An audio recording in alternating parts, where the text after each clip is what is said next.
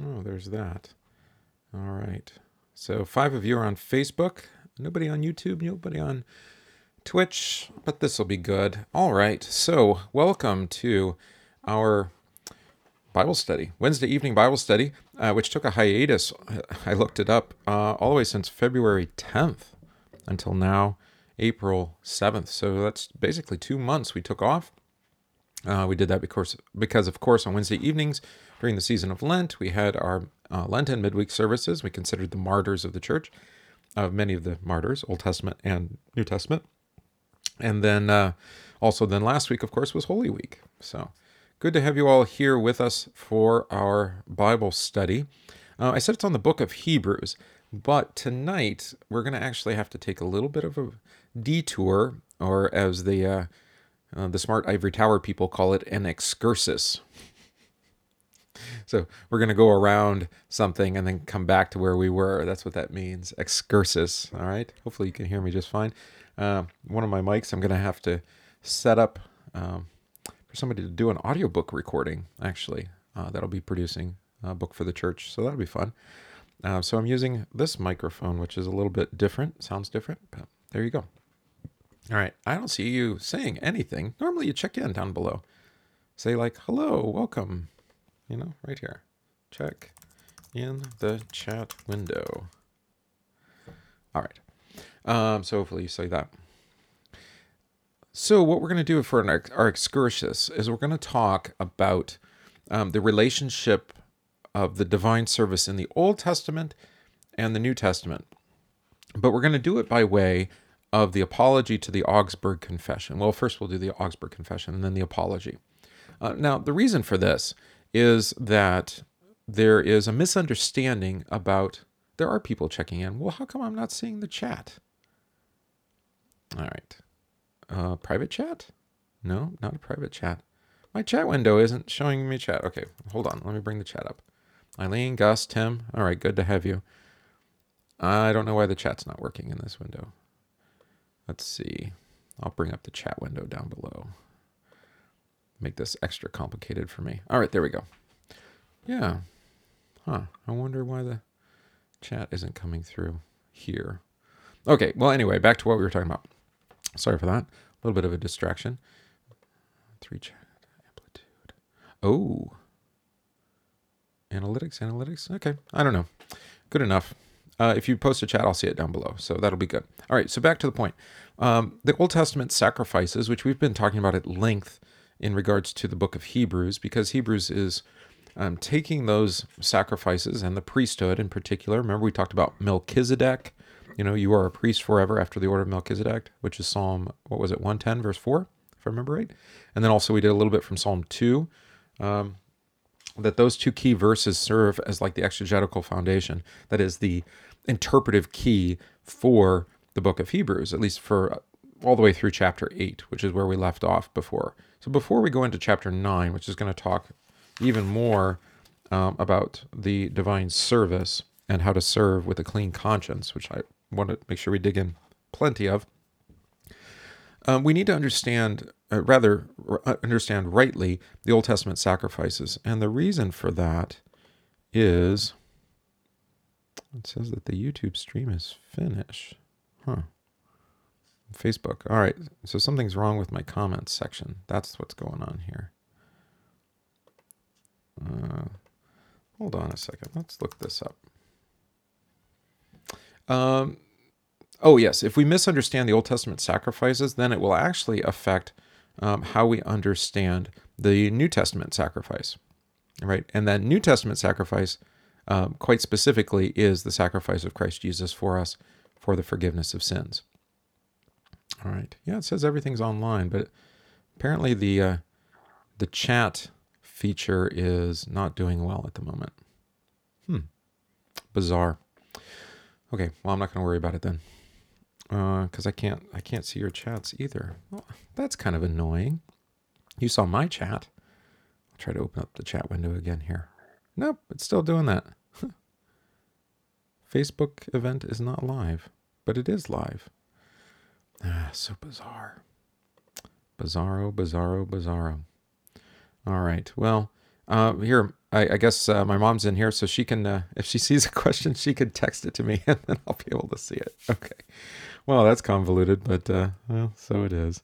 That's so weird. I don't know. I have no idea why that's not working.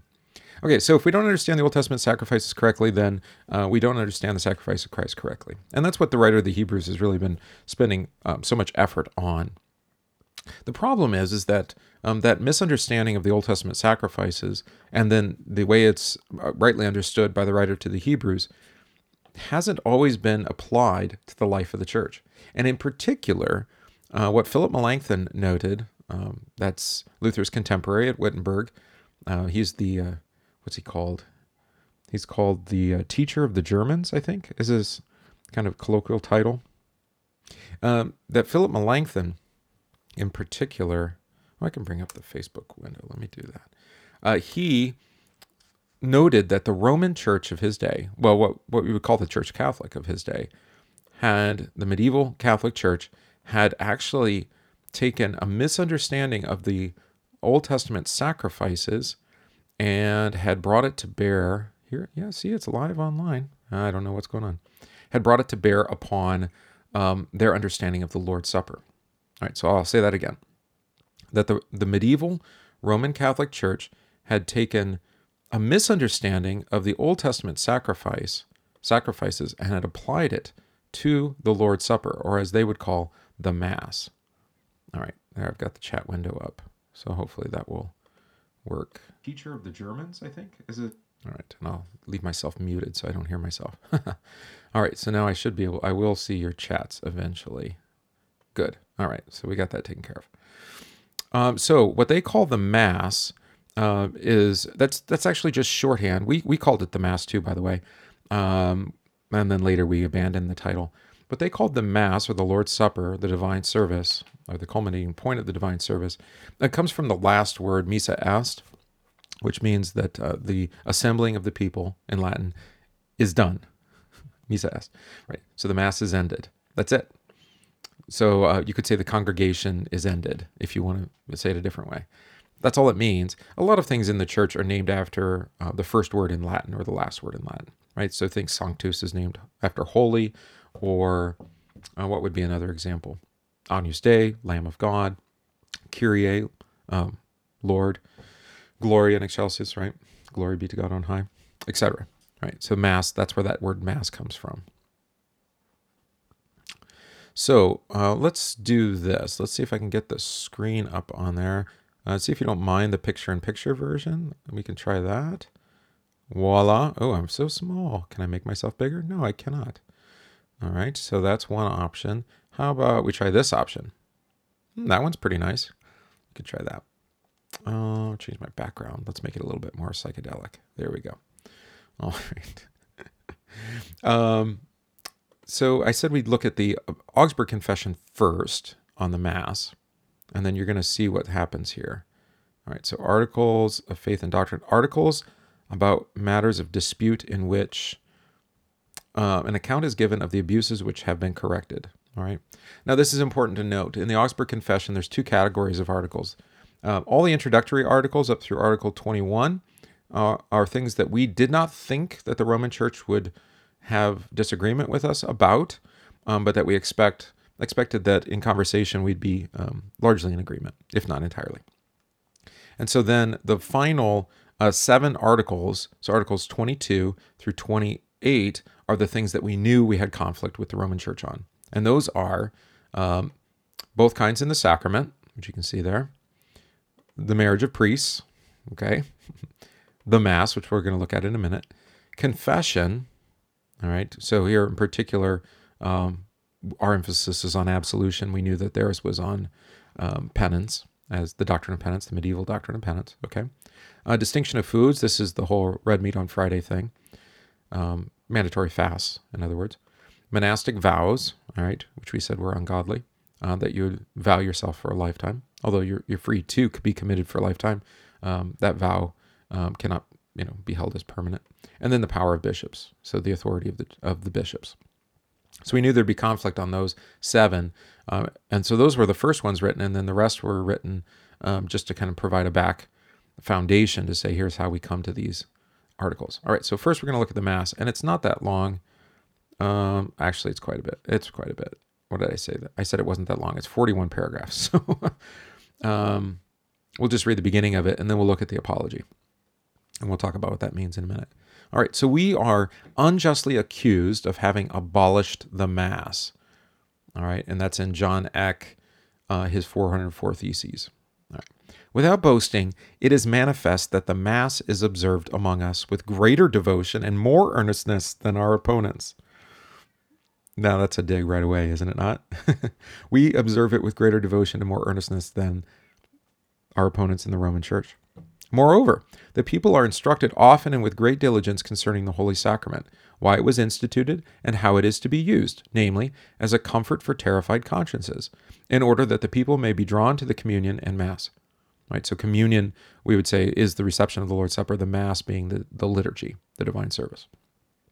The people are also given instruction about other false teachings concerning the sacrament. Meanwhile, no conspicuous changes have been made in the public ceremonies of the Mass. I'm going to go to the little picture in picture, so it's even bigger for you. There you go. Except that in certain places, German hymns are sung in addition to Latin responses for all the instruction, for the instruction and exercise of the people. All right, so the vernacular is uh, the language. And, and since uh, Vatican two, for the Roman Church, um, you can have liturgy in other languages than Latin as well.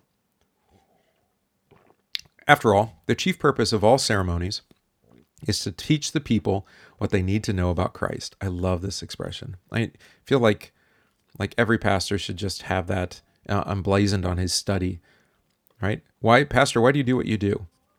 So that people would know what they need to know about Christ. That's why we do what we do, right? And if it's not, then we should get rid of it.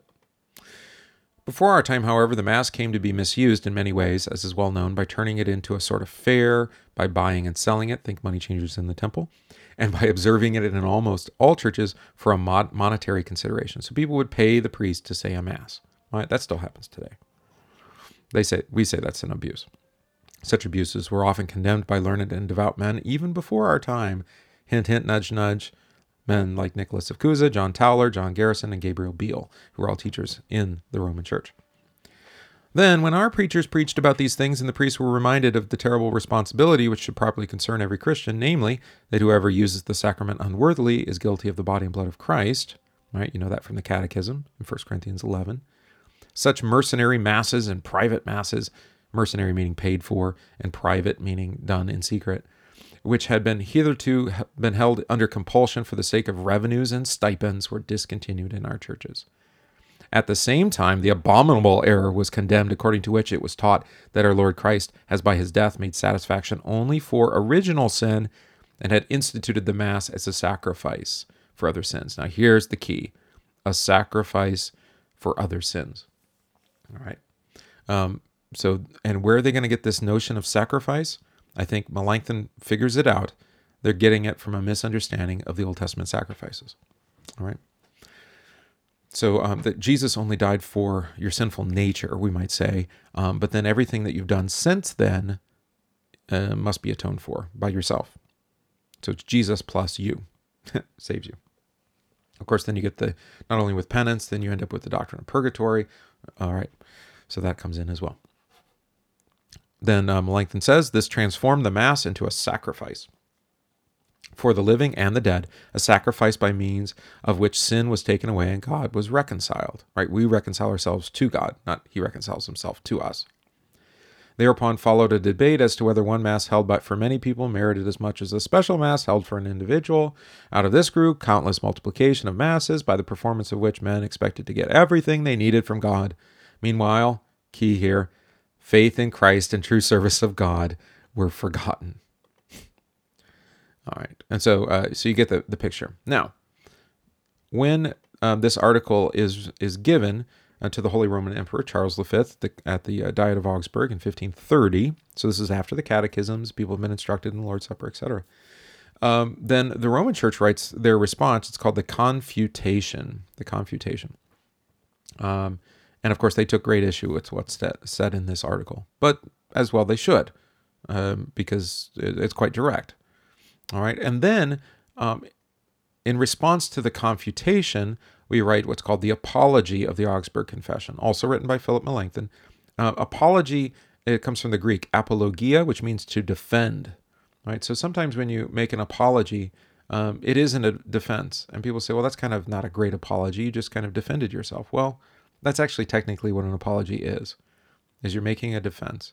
Uh, maybe there is no defense to be made for yourself. Uh, so then your apology is to say, I have no excuse. I have no defense. I have no apology. Uh, but that's not how it's used today. So uh, be careful how you uh, go about that. All right. I see no comments on Facebook. It's still playing down there. So, all right, good. Now, uh, we should go to the apology then. And we're going to see how Melanchthon takes what happened Um, in the Confutation, and then he rightly identifies um, that the real problem here is the word sacrifice. All right, so to begin with, we must repeat the prefatory statement that we do not abolish the Mass, we saw this back in the Augsburg Confession, but religiously keep and defend it. In our churches, Mass is celebrated every Sunday and on other festivals uh, when the sacrament is offered to those who wish for it after they have been examined and absolved. All right, um, now is this descriptive or prescriptive? I take it as um, descriptive, um, but but uh, we have chosen to prescribe this in our church. All right, so we do celebrate the Mass every Sunday, and uh, there's very little justification for not having the Lord's Supper each Sunday. All right, um, I I can't. Even, there's nothing according to God's Word that you can use to justify it. So take this as prescriptive if you like. It's describing our churches, and uh, maybe you should apply it to your church as well. So we have the Lord's Supper every Sunday and on other festivals. All right, so obviously we had it last week on Maundy Thursday, Good Friday, um, at the Easter Vigil, and then Easter Sunday as well. Uh, when the sacrament is offered to those who wish for it after they have been examined and absolved. Good. If there's nobody there to receive it, we don't offer it. We keep traditional liturgical forms, such as the order of the lessons, prayers, and vestments. Right? So that's why our churches look like a Roman Catholic church, because we retain those things. There's nothing wrong with them. It can be held without sin. All right. So we wear Roman vestments. Um, we use the prayers, like our prayer of the church is from Gregory the Great. Um, or if you're on the three-year series, it comes from Vatican two. Um, the order of the lessons, those are also from Gregory. And the, with the one-year series, the three-year series coming, coming uh, later on. All right. In a long harangue, that's in the Confutation, about the use of Latin in the Mass, our clever opponents quibble about how a hearer who is ignorant of the faith of the Church benefits from hearing a Mass that he does not understand.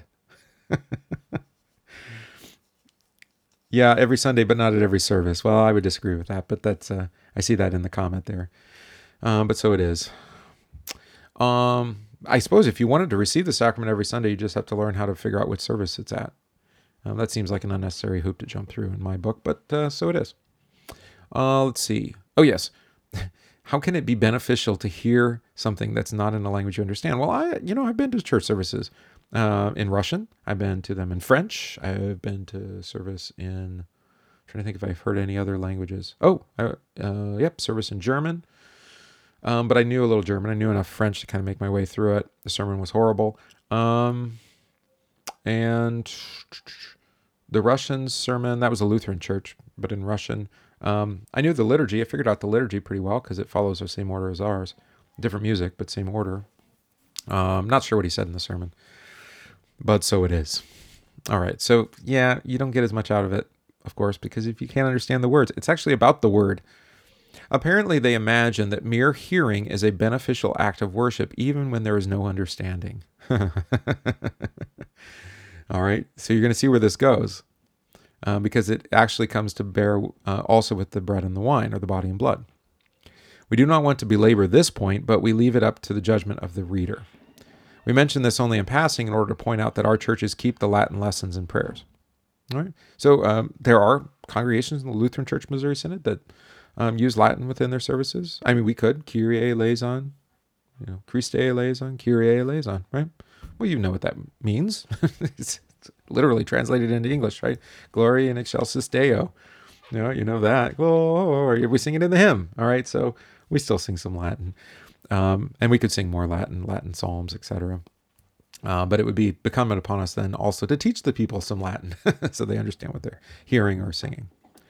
The purpose of observing ceremonies is that men may learn the scriptures and that those who have been touched by the word may receive faith and fear, and so may also pray. Ah, oh, that's so beautiful. I should, I should frame that one too. The purpose of observing ceremonies is that men may learn the scriptures and that those who have been touched by the word may receive faith and fear, and so may also pray. Therefore, we keep Latin for the sake of those who study and understand it, and we insert German hymns to give the common people of something to learn that will arouse their faith and fear. All right, and then there's also German hymn versions of Latin canticles, for example, so that they could learn the Latin song, but they learn it in German in a, in a hymn form. All right, this has all. Actually, we sang one on Sunday. Uh, Christ is arisen from the grave's dark prison. That's Luther translating a Latin canticle into German, and now into, we translate it into English. Uh, this has always been the custom in the churches. Though German hymns have varied in frequency, yet almost everywhere the people sang in their own language. No one has ever written or suggested that men benefit from hearing lessons they do not understand, or from ceremonies that do not teach or admonish. Simply, and here's the key phrase, ex opera operato. So this uh, this translation of the Book of Concord chose to leave that in Latin. This is a German text, but the Latin is inserted. Ex opera operato. That is, um, by the working of the work, it does it. So simply by doing something, it benefits you, even if you don't understand what you're doing. Hmm. As he defines there, by the mere of doing or observing. Out with such pharisaical ideas. Ooh. That's pretty bold, isn't it? Hmm. Pharisaical. So think about the Pharisees, right? I mean, that's that's a good example. Um, uh, Jesus, we just studied this with the children here this afternoon, or late evening, uh, that Jesus drove out the money changers in the temple. Well, and there were two reasons for that. Uh, one, we might say, was because the uh, money change, well, the purpose of those sacrifices in the temple were no longer needed because Christ is the sac- our sacrifice. Huh? Um, so during Holy Week, when he drives them out, that's part of his work of, similar to the tearing of the temple curtain, right? That this is all being brought to a close. Um, but it also might be uh, that those Pharisees and Sadducees and chief priests and rulers of the people, all the ways that they're listed, uh, had understood now, or now understood the sacrifices as benefiting the people, benefiting forgiveness of sins apart from the word of God.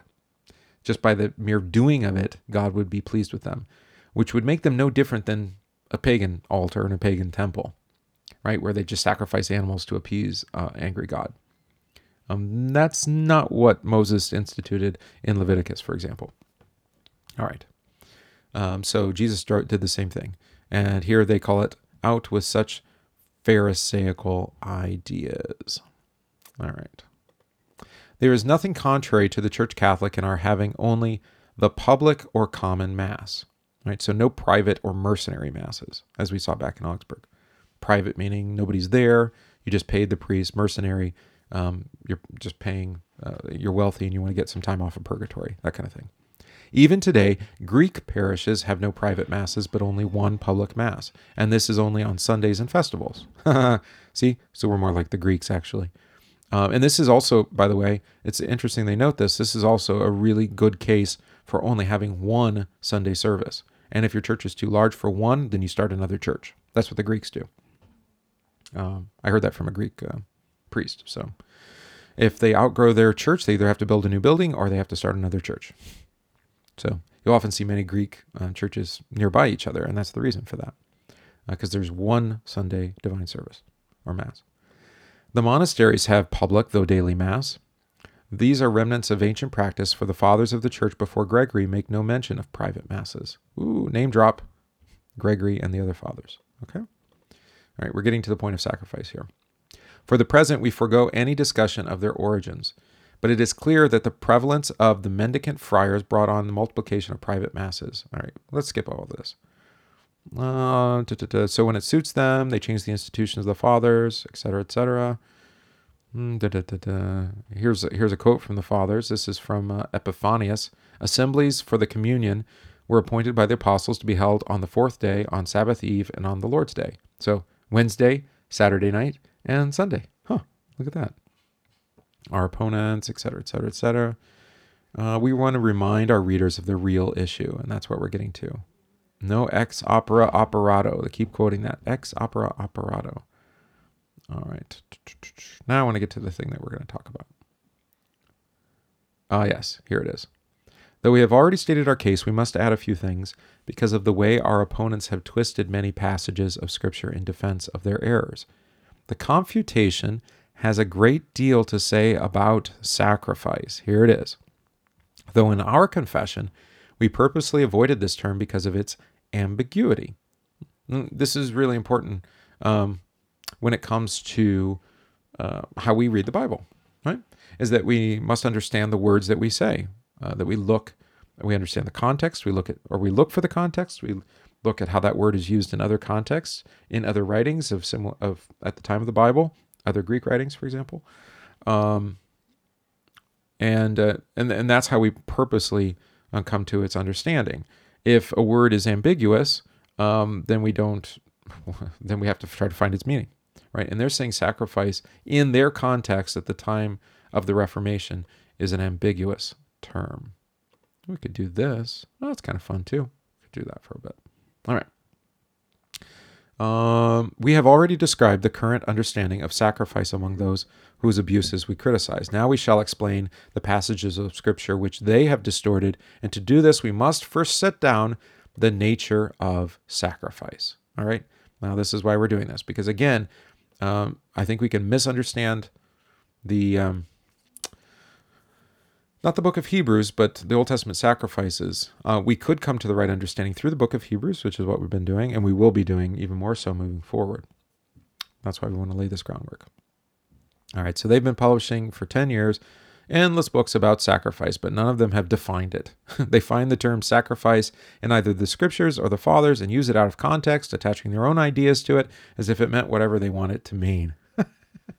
Like the word, oh, I don't know, grace would be one. Yeah, I see grace in there, and Janet's in there. All right. All right, so we got to we have to define the word and not just use the word and then just attach whatever meaning we want to it. And grace is, is a word that's used that way.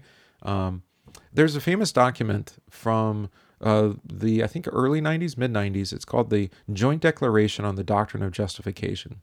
The Joint Declaration on the Doctrine of Justification, J D D J. Um, and it was between liberal Lutherans and uh, some Roman Catholic priests, uh, theologians. Um, and what they agreed to do, this is very interesting, given what we just read here, is they agreed that we have the same teaching on justification, we just use different words and we mean different things by the words. Oh no, we use the same words, we just mean different things by the words. That's what they said. Yeah, that's the kind of, that's a really, that's a really broad brush, but but I think we're getting there, getting close to the point. Yeah, so when when Rome says justification and when Lutherans say justification, we're using the same word, we just mean slightly different things. And, and so really the problem isn't so much that we don't believe the same thing, we just don't use the words the same way. And so it's just kind of a big misunderstanding. uh, where it, it's, if you read it closely, you'll find out that uh, the Roman Church gave up nothing in that doctrine, in that document, by the way. Um, they said, we're right. And the Lutherans said, yeah, maybe we were just wrong this whole time. so, so uh, yeah, anyway. And it didn't unify the church, which was the whole point of actually trying to come to consensus, is that, you know, through this kind of conciliatory document, then we would all agree, and then we could reunite again. And uh, no, it didn't actually accomplish that because we didn't actually agree. Hmm, go figure. All right, so sacrifice. We have Plato's Phaedrus. Um, Socrates says that he's very fond of distinctions because without them nothing can be explained or understood in a discussion, and that if he found someone skilled in making them, he would be able to follow in his footsteps as those of a god. Right? So now he's talking about making distinctions. This is Melanchthon showing off that he knows the classics, right? Our enumeration of the types of sacrifice will make clear, right? Our theologian, the theologians make a proper distinction between sacrament and sacrifice. All right. So this is this is key here. There's a distinction between a sacrament and a sacrifice. The genus common to both could be ceremony or sacred act. So they're both ceremony and they're both or a sacred act, a holy thing. But they're not the same thing. A sacrament is a ceremony or act in which God offers us the content of the promise joined to the ceremony. This is our definition of a sacrament, all right, which does exclude some things that uh, Rome would call a sacrament, right? So a ceremony or act in which God offers us the content of the promise joined to the ceremony. So the two things required. This is just quoting Saint Augustine, by the way. Um, so it's it's full-on Augustinian theolo- theology here, is to say um, there must be, this is his definition of a sacrament, there must be a word of promise attached to um, some means to a ceremony, right? So here we go. Baptism is not just an act in which we offer to God, that which we offer to God, but one in which God baptizes us through the minister functioning in his place. And of course, there's water, right? So there's the promise and there's water. Here God offers and presents the forgiveness of sins according to the promise in Matthew sixteen sixteen. He who believes and is baptized will be saved. By way of contrast, a sacrifice is a ceremony or act in which we render to God to honor him. All right, so um, you could think of this in terms of direction, up, upwards and downwards. Right? A sacrament is God coming to us and giving to us. Uh, sacrifice is us giving to God. And of course, we have nothing to give to God except for that which he gives to us. All right. Now, within those acts of sacrifice to God, they said there are only two um, basic types of sacrifice. One is a propitiatory sacrifice. So we now we can define this word. We you've heard many um, propitiation, right? This is a work of satisfaction for guilt or punishment that reconciles God or placates his wrath or merits forgiveness of sins for others. So there's your definition. A work of satisfaction for guilt and punishment that reconciles God or placates his wrath or merits um, in the uh, the forgiveness of sins for others. Is that a... Yeah, propitiation. Okay. So um, this would be like making amends, right? So if you steal, then you would return, you know, what you've stolen plus interest or something like that. Yeah, Eileen says, can be confusing, sacrament and sacrifice. Well, it's not confusing. Everything that happens in the divine service in, in the Lutheran Church is all sacrament. The only sacrifice is the things that come out of your mouth and maybe out of your hands. Okay, so that would be your words, which are a sacrifice of praise, um, maybe your offerings of thanksgiving, right? Um, and your prayers. Those are all sacrifices uh, of words from your heart. Okay. Um, the other type of sac uh, is a Eucharistic sacrifice. That's a thanksgiving sacrifice. This does not merit the forgiveness of sins or reconciliation, but by it those who have been reconciled give thanks or show their gratitude for the forgiveness of sins and the other blessings received. All right. Now, I should say there is a sacrifice that's received in the divine service, but it's Christ's sacrifice at the cross where he does the work of satisfaction for guilt and punishment, reconciles God to us, placates God's wrath, and merits the forgiveness of sins for us. All right. So the first kind, the propitiatory propitiatory sacrifice, is Jesus' sacrifice for us, which we heard about on Good Friday in particular, right?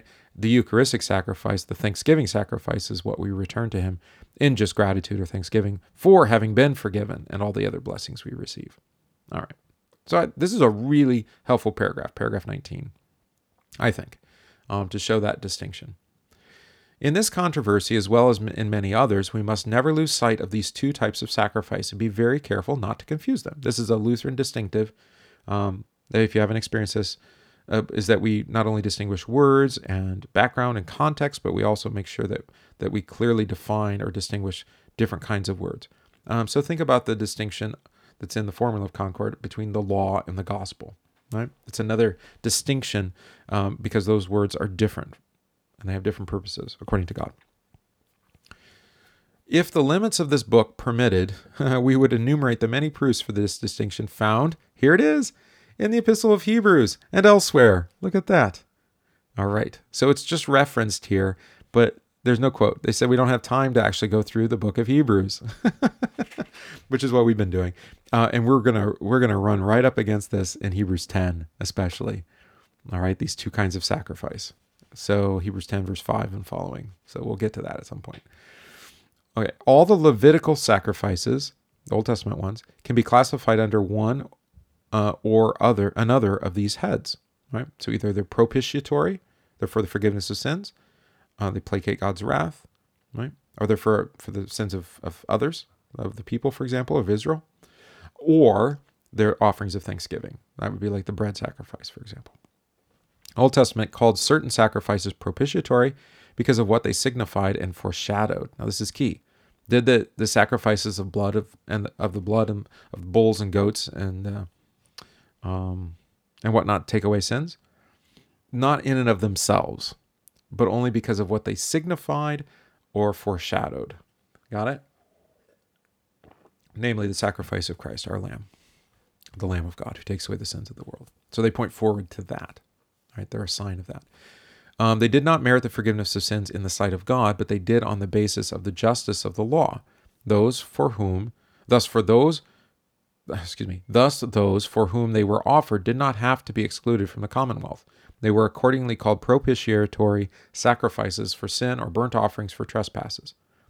The Eucharistic sacrifices were the oblation, that's the washing, the drink offerings, the thank offering, that's the wave offering.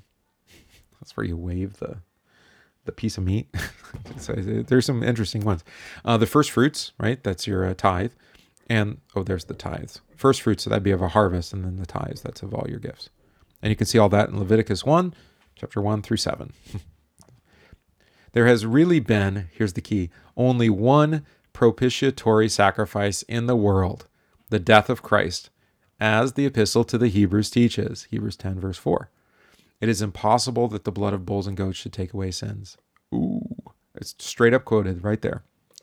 A little later it says about the will of Christ, verse ten, by that will we have been sanctified through the offering of the body of Jesus, and here's the key, once for all. No more need for propitiatory sacrifice, a sacrifice for sins, to appease God's wrath, et cetera. That's that's been done. Um, so you can rightly actually say that Christians who live in the forgiveness of Christ's forgiveness do not experience God's wrath. Hmm. They do experience God's discipline, His punishment, um, His correction, but not His wrath. Right? His wrath has been appeased and placed upon His by being placed upon His Son. This is key. All right. Isaiah interprets the law to mean that the death of Christ is a real satisfaction or expiation for our sins, pouring out of blood for our sins, as the ceremonies of the law were not. Therefore, he says in Isaiah fifty-three ten, we heard on Good Friday, so again, this is why we're looking at this now, when he makes himself an offering for sin, he shall see his offspring, he shall prolong his days. The word he uses here, uh, sasam, means a victim sacrificed for transgression, an offering for sin. In the Old Testament, this meant that a victim was to come to reconcile God and to make satisfaction for our sins so that men might know that God does not want our own righteousness, but the merits of another, namely of Christ, to reconcile him to us. All right, so Christ is our um, paschal victim. You've heard that language, right? Christians to the paschal victim. We heard that. I sung that on Sunday. We'll sing it again this week. All right, that, that, that uh, uh, ancient hymn. Christians to the paschal victim, right? So he dies in our place to reconcile God and make satisfaction for our sins. Paul interprets the same word as sin in Romans eight three, as a sin offering he condemns sin, that is, through an offering for sin. We can understand the meaning of the word more readily if we look to the customs which the heathen adopted from their misinterpretation of the patriarchal tradition. All right, so we're going to skip some of this. The Greeks, uh, da, da, da, da. All right.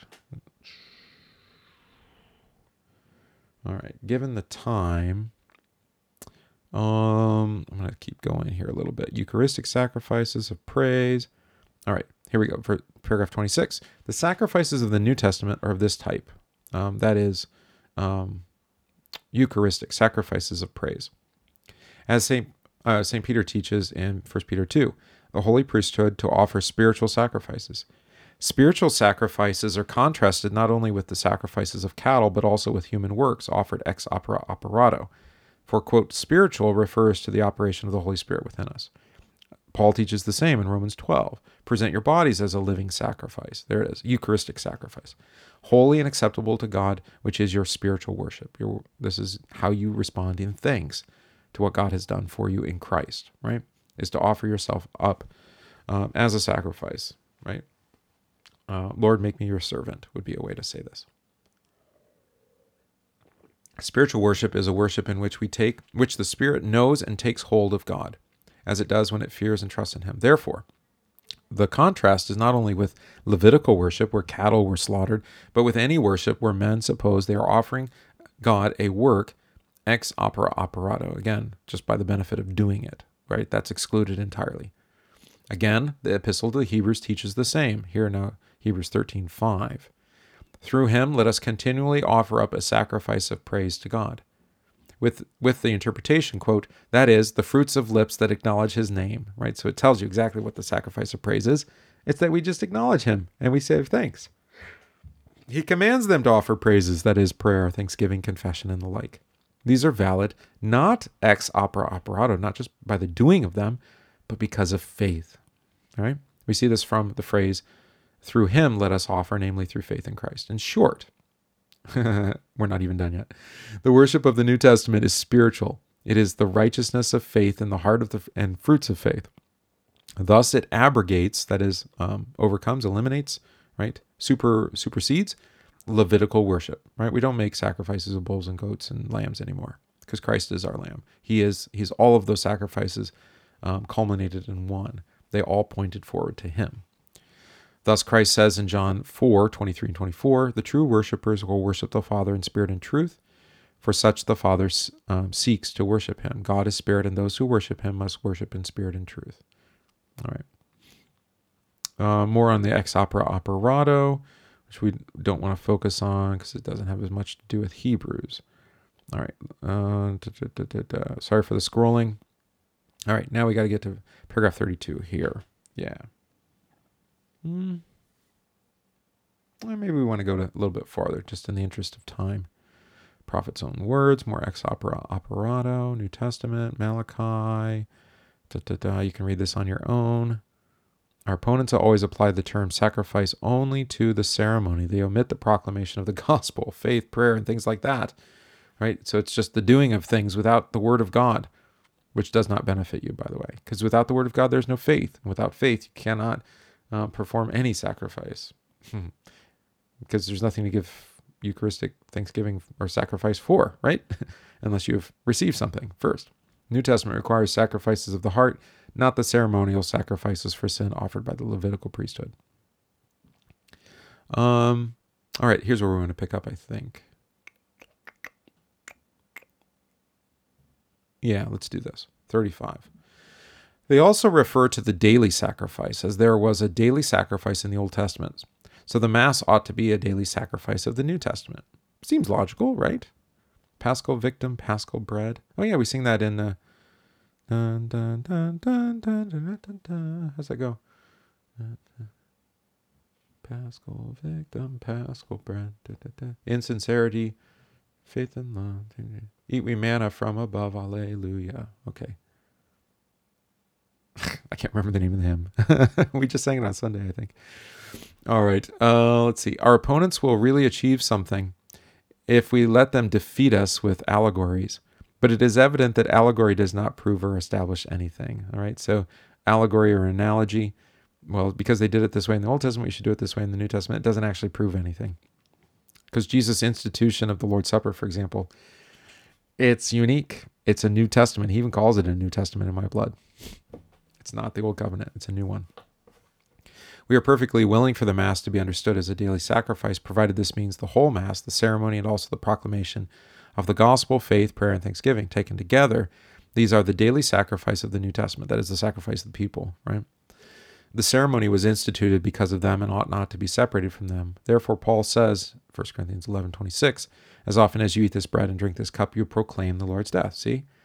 Right? We eat the bread and drink the cup, which is the sacramental gift, and then in response of Eucharistic thanksgiving, Eucharist meaning thanksgiving, in thanksgiving, we offer a sacrifice of proclamation, pro- and proclaiming his death.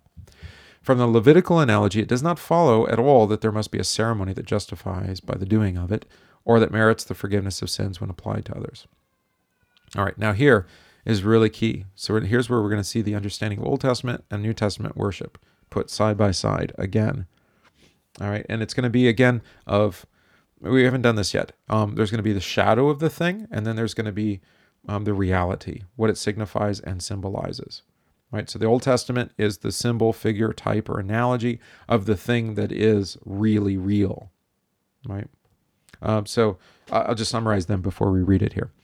There's the burning of the lamb, the drink offering, and the flour offering, which are then all types or shadows of the death of Christ, the sprinkling of Christ's blood by the proclamation of the gospel and the confession of faith, prayer, and thanksgiving of the people.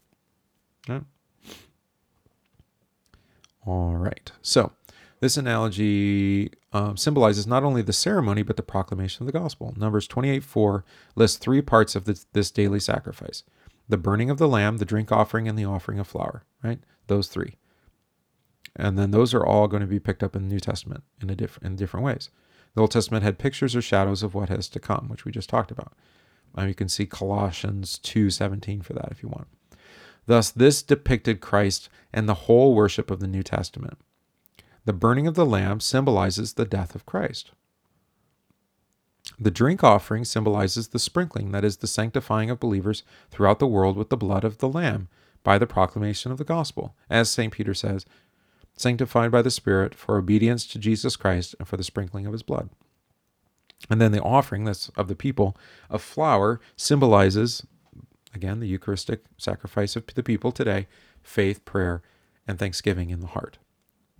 Therefore, as we discern the shadow in the Old Testament, so in the New we should look for what it represents, and not for another symbol that seems to be a sacrifice. Right. Do I need to read that again? Probably. Therefore, as we discern the shadow in the in the Old Testament, so in the New we should look for what it represents, and not for another symbol that seems to be a sacrifice. Although the ceremony is a memorial of the death of Christ, right, the ceremony of the Mass, therefore it is not the daily sacrifice by itself. Right? It's only a ceremony of memorial. The commemoration is the real daily sacrifice, the proclamation of the faith which truly believes that by the death of Christ, God has been reconciled. There must be a drink offering, namely the effect of the proclamation, that is, we are sanctified, put to death, and made alive when the gospel sprinkles us with the blood of Christ. There must also be an offering in the thanksgiving, confession, and affliction. Is that what they said before? Faith, prayer, and thanksgiving in the heart, and here it's thanksgiving, confession, and affliction. But that thanksgiving, confession, and affliction, those are the response of the people Um, to the proclamation of the gospel, the being put to death and being made alive again, um, being sanctified, made holy through the preaching of the word, which is the sprinkling of blood, the drink offering. So you see how they do that? I say, okay, um, or how Melanchthon does that. It says the Old Testament sacrifices are types or shadows of of the daily dying and rising that we have in Christ that comes through the proclamation of his word, to which we respond with thanks, confession, and, aff- and affliction, right? Uh, let's see. Did I read thirty-seven? Yeah, I read thirty-seven, so that's good. Now, uh, let's see what we've covered. We did that, we did that, we did that. All right, now we have to look at what is delivered by sacrament and sacrifice. So we're going to have to skip ahead quite a bit here. We're going to go to paragraph fifty-three. Satisfactions, enumeration of sins, all sorts of things you can read here. I love this statement. And as for outward appearances, our church attendance is greater than theirs. oh, oh, even the yeah, they're always so much, so much bragging. Practical and clear sermons hold an audience, but neither the people nor the clergy have ever understood our opponent's teaching. Oh, that's so funny. Yeah, our churches are better than yours. Oh, man.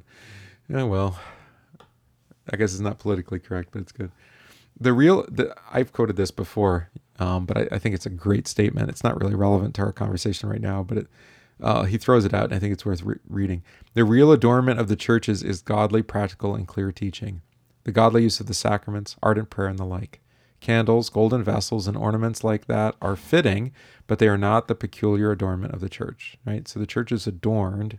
It's it's wrapped up, it's clothed in the preaching of God's word, the the use of the sacraments, and the prayers of the people. Isn't that beautiful? What makes a church beautiful? It's the preaching of God's word, it's the reception of that word in the sacrament, sacraments, and it's the responsive prayer of the people. That's what makes it beautiful, regardless of what the building looks like. I love that. If our opponents center their worship in such things rather than in the proclamation of the gospel and faith and in its struggles, that should be classified with those whom Daniel describes as worship, worshiping their God with gold or silver. All right, now here's more Hebrews. They also quote the epistle to the Hebrews five, verse one. Every high priest chosen from among men is appointed to act on behalf of men in relation to God, to offer gifts and sacrifices for sins. For this, from this, they conclude that since the New Testament has priests and high priests, it must also have some sort of sacrifice for sins. This is a very convincing argument for the ignorant, especially when the pomp of the New Testament, Old Testament priesthood and sacrifices is spread before their eyes. All right. So you see what they, what Melanchthon is suggesting they're doing, and I think he's right, is that the medieval Roman Church was aping, was aping the Old Testament uh, liturgy, and trying to uh, giving, even through the ceremonies, giving some uh, indication that they were making this continual sacrifice for sins in their churches. Right. So they'd be saying mass all day, every day, just like you would have in the Old Testament temple. All right. Um, but they're aping it, and there's no need to if Christ is our Passover lamb. Yes. Okay. The analogy deceives them, and they think that, that we should have some ceremony or sacrifice for sins, just as the Old Testament did.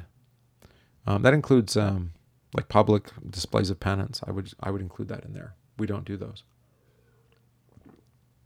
If you're penitent, confess to your priest or your pastor, right, and receive absolution. Um, the services of the Mass and the rest of the papal order are nothing but a misinterpretation of the Levitical order. Oh, there you go. He summarizes it. All right. Now, here's here's one final point that we need to make tonight before we leave. Though the main proofs for our position are in the epistle to the Hebrews, see? So if you, you want to understand the backstory of this whole article, Article uh, twenty-four of the uh, Augsburg Confession, both and, and its apology, uh, the epistle to the Hebrews is the backstory. Melanchthon straight up says it.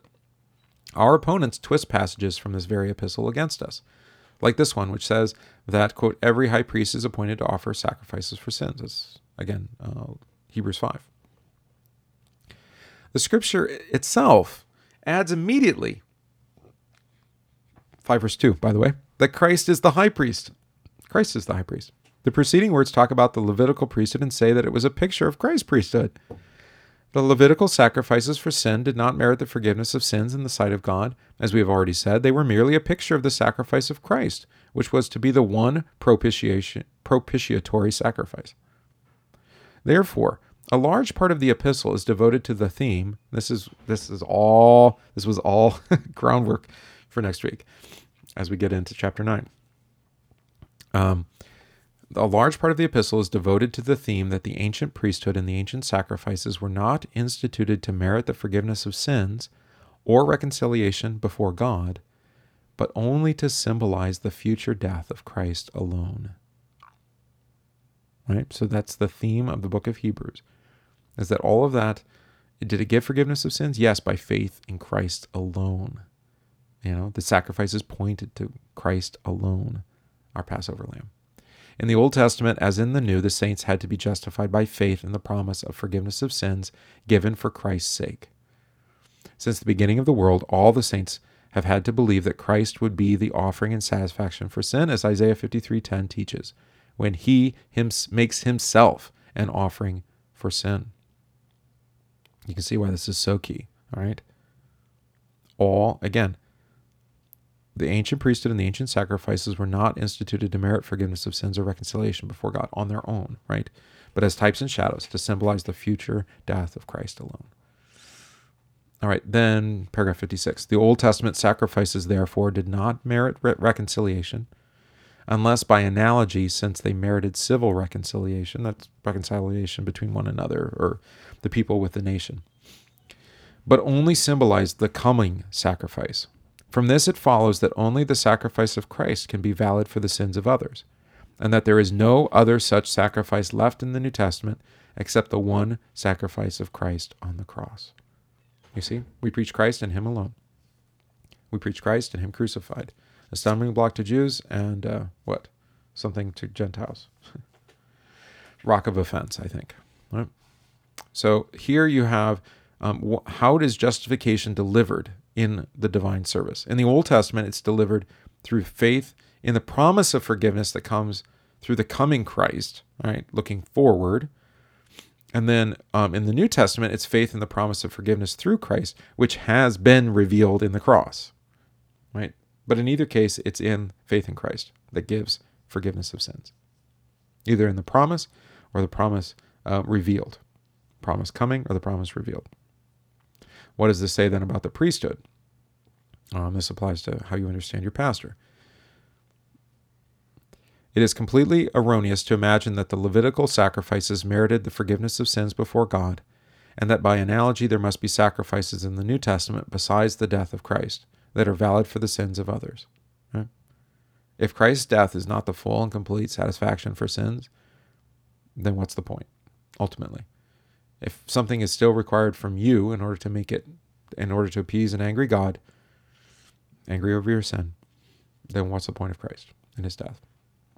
This notion completely negates the merit of Christ's suffering and the righteousness of faith. Here it is. It corrupts the teaching of both Old and New Testament, and it replaces Christ as our mediator and propitiary, propitiator, excuse me, with priests and sacrificers who daily peddle their wares in the churches. I don't know. Probably should memorize this paragraph. Yep. Anytime it's Christ, Jesus plus something else, it ends up completely neg- negating the merit of Christ's suffering and righteousness of faith. Right? We don't add anything to what Jesus has done for us. Else we have no Christ. fifty-eight. If anyone argues, therefore, that the New Testament must have a priest who sac- who sacrifices for sin, this can only apply to Christ. He is, he is alone as our priest, who's made sacrifice for sin. The whole epistle to the Hebrews supports this interpretation. We've been talking about it for we talked about it for a long time, a couple months already, right? We would be setting up other mediators besides Christ if we were to look for some other satisfaction that was valid for the sins of others and reconciled to God. All right, one more paragraph here. Since the priesthood of the New Testament is a ministry of the Spirit, as Paul teaches in Second Corinthians three, verse six, the only sacrifice of satisfaction it has for the sins of others is the sacrifice of Christ. Right? So someone says, I'm troubled by my sins. How can I know that I'm forgiven? The answer is not go and make penance, go and make amends, go and do this or that, right? Go say mass or whatever. The answer is Jesus died for you to forgive your sins. And you say, well, where can I receive that forgiveness of sins? In the sacrament, okay? All right. So then that drives them to the sacrament, not to make satisfaction on their own, but to receive the satisfaction that Christ has earned for them, sacramentally, see? Uh, New Testament has no sacrifices like the Levitical, which could be transferred to others ex opere operato, that is, again, by the doing of the thing, but it offers to others the gospel and the sacraments so that thereby they may receive faith in the Holy Spirit and, and be put to death and made alive. Death and resurrection stuff. The ministry of the Spirit contradicts any such transfer ex opere operato. Through the ministry of the Spirit, the Holy Spirit works in the heart. Therefore, this ministry benefits people when he does Uh, when he does work to give them new birth and life. This does not happen by the transfer of one man's work to another by the doing of the thing. All right. And then there's more about all sorts of other things. So hopefully that helps you understand. And I think, you know, if we went all the way back to the beginning, I'm talking about the distinction between, um, between a sacrament and a sacrifice, right? Uh, and the two different kinds of sacrifice. All right, so there was those three distinctions that we made. Maybe I'll make myself big here again so you can see me. All right, three things to, to remember then. I well, maybe more than three, but we'll try to make the um, important emphases here before we end. One is that a sacrament is God offering himself to us, grace, mercy, and peace, right? Um, and so think Lord's Supper, baptism, absolution, right? A sacrifice is something that we offer to God. Right, so a propitiatory one is to offer a sacrifice to make atonement for sins. Um, and then uh, a, a Eucharistic sa- uh, sacrifice would be uh, of thanksgiving, praise, or prayer. Okay? Now, of those two kinds of sacrifice, the first, the propitiatory, the one for sins to appease an angry God, right, to reconcile you to God, that has been accomplished once and for all by Christ Jesus at the cross. Right? He for all mankind has made the once and for all propitiatory sacrifice in his blood. All right. So all we're left with is sacramental gifts, Jesus giving himself um, in preaching and, and in the word attached to baptism, Lord's Supper, and forgiveness, absolution. and then our response of praise and thanksgiving um, and prayer. Liturgy, if you like, which is sacrificial. It is a sacrifice, right? But it doesn't appease an angry God. It doesn't merit forgiveness of sins. It doesn't work righteousness in us. That is given to us through the sacrament, right? And that that second kind of sacrifice, the sacrifice of um, propitiation, has been accomplished once and for all by Christ Jesus, as was the case in the Old Testament through all the um, things this, things that signified Jesus, that were types of Christ, that were analogies or um, similitudes, if you like, or shadows or images of Christ, right? And uh, Melanchthon used all of those words in what we just read. The Old Testament, everything that, all the all the Levitical service of the Old Testament, according to the writer of the Hebrews and according to Melanchthon here, all of that pointed forward to the sacrifice of Christ on the cross for the forgiveness of sins. Okay? So it's all type, shadow, analogy, Um, similar, signifying, that sort of thing. Um, and so that, I think that's key. I think if we understand that, that will really help a lot as we're moving forward um, in the book, to understand those distinctions. So sacrament, God to us, sacrifice, us to God, right? And the only sacrifice that we're left with um, that pleases God, that is needed, I should say, is prayer, praise, and thanksgiving. All the Eucharistic sacrifices. And God loves to hear those things and receive those things, not because they merit forgiveness of sins or they earn righteousness, but rather because, like a good father, he loves to hear his children praise him and thank him for what he has done. Right? Okay. Whew. Hopefully that's helpful. I mean, I, I know we were probably getting a little lost in the weeds when we were in chapter eight uh, of Hebrews, and I felt like ah, we needed to really make some distinctions here that would help Uh, as we move forward. So that's why we did what we did tonight. It's not exactly the book of the Hebrews, although you saw it was quoted frequently here in the confession. Um, so I encourage you to look at, uh, check this out. You can actually read the uh, Augsburg Confession uh, in, oh, there's actually available a free version on the web. I'll link it up in the chat here. Book of Concord dot org. I don't know if it'll come through or not. Nope, Facebook chat is not working. Oh, there it did. It did this time. All right, good. Whatever was going on with it before, it was broken. All right, so you can go and read this more if you want, but I, uh, but I think you probably got the gist of it now, right? All right, good. So, uh, seeing no questions, it might be some later, those who watch on delay. Um, we don't, just to summarize again, we don't do things for the doing of them. And uh, if I'm your pastor, or uh, if you're, uh, you know, just checking in tonight, and uh, you don't know why we do something that we do in church, ask the pastor, right? And if he says, I don't know why we do it, then it's actually probably important that you say, well, is it is it actually wrong that we do it? Well, no. Okay, well, then fine. We can retain it. Um, would it be, is there something better that we could be doing? Oh, well, can we do that, right? Is there something that would actually um, teach the faith better that we aren't doing, right? Um, and that's and that's actually how I've come to the conviction of uh, retaining the historic liturgy that we do, um, the order of the of the divine service, or the Mass, if you prefer that term. Um, I'm I'm I have that conviction uh, only because I have not found anything better to convey uh, who Christ is for us, in the giving of, of grace, mercy, and peace, and forgiveness of sins. Um, if you can find something better, let me know. Um, but uh, it's enough that we agree on the uh, preaching of the gospel and the administration of the sacraments. And uh, the liturgy, I've, I've not found a better liturgy to do it. We have four, five different orders of them, but you get the idea. All right, so uh, that's enough ranting for me.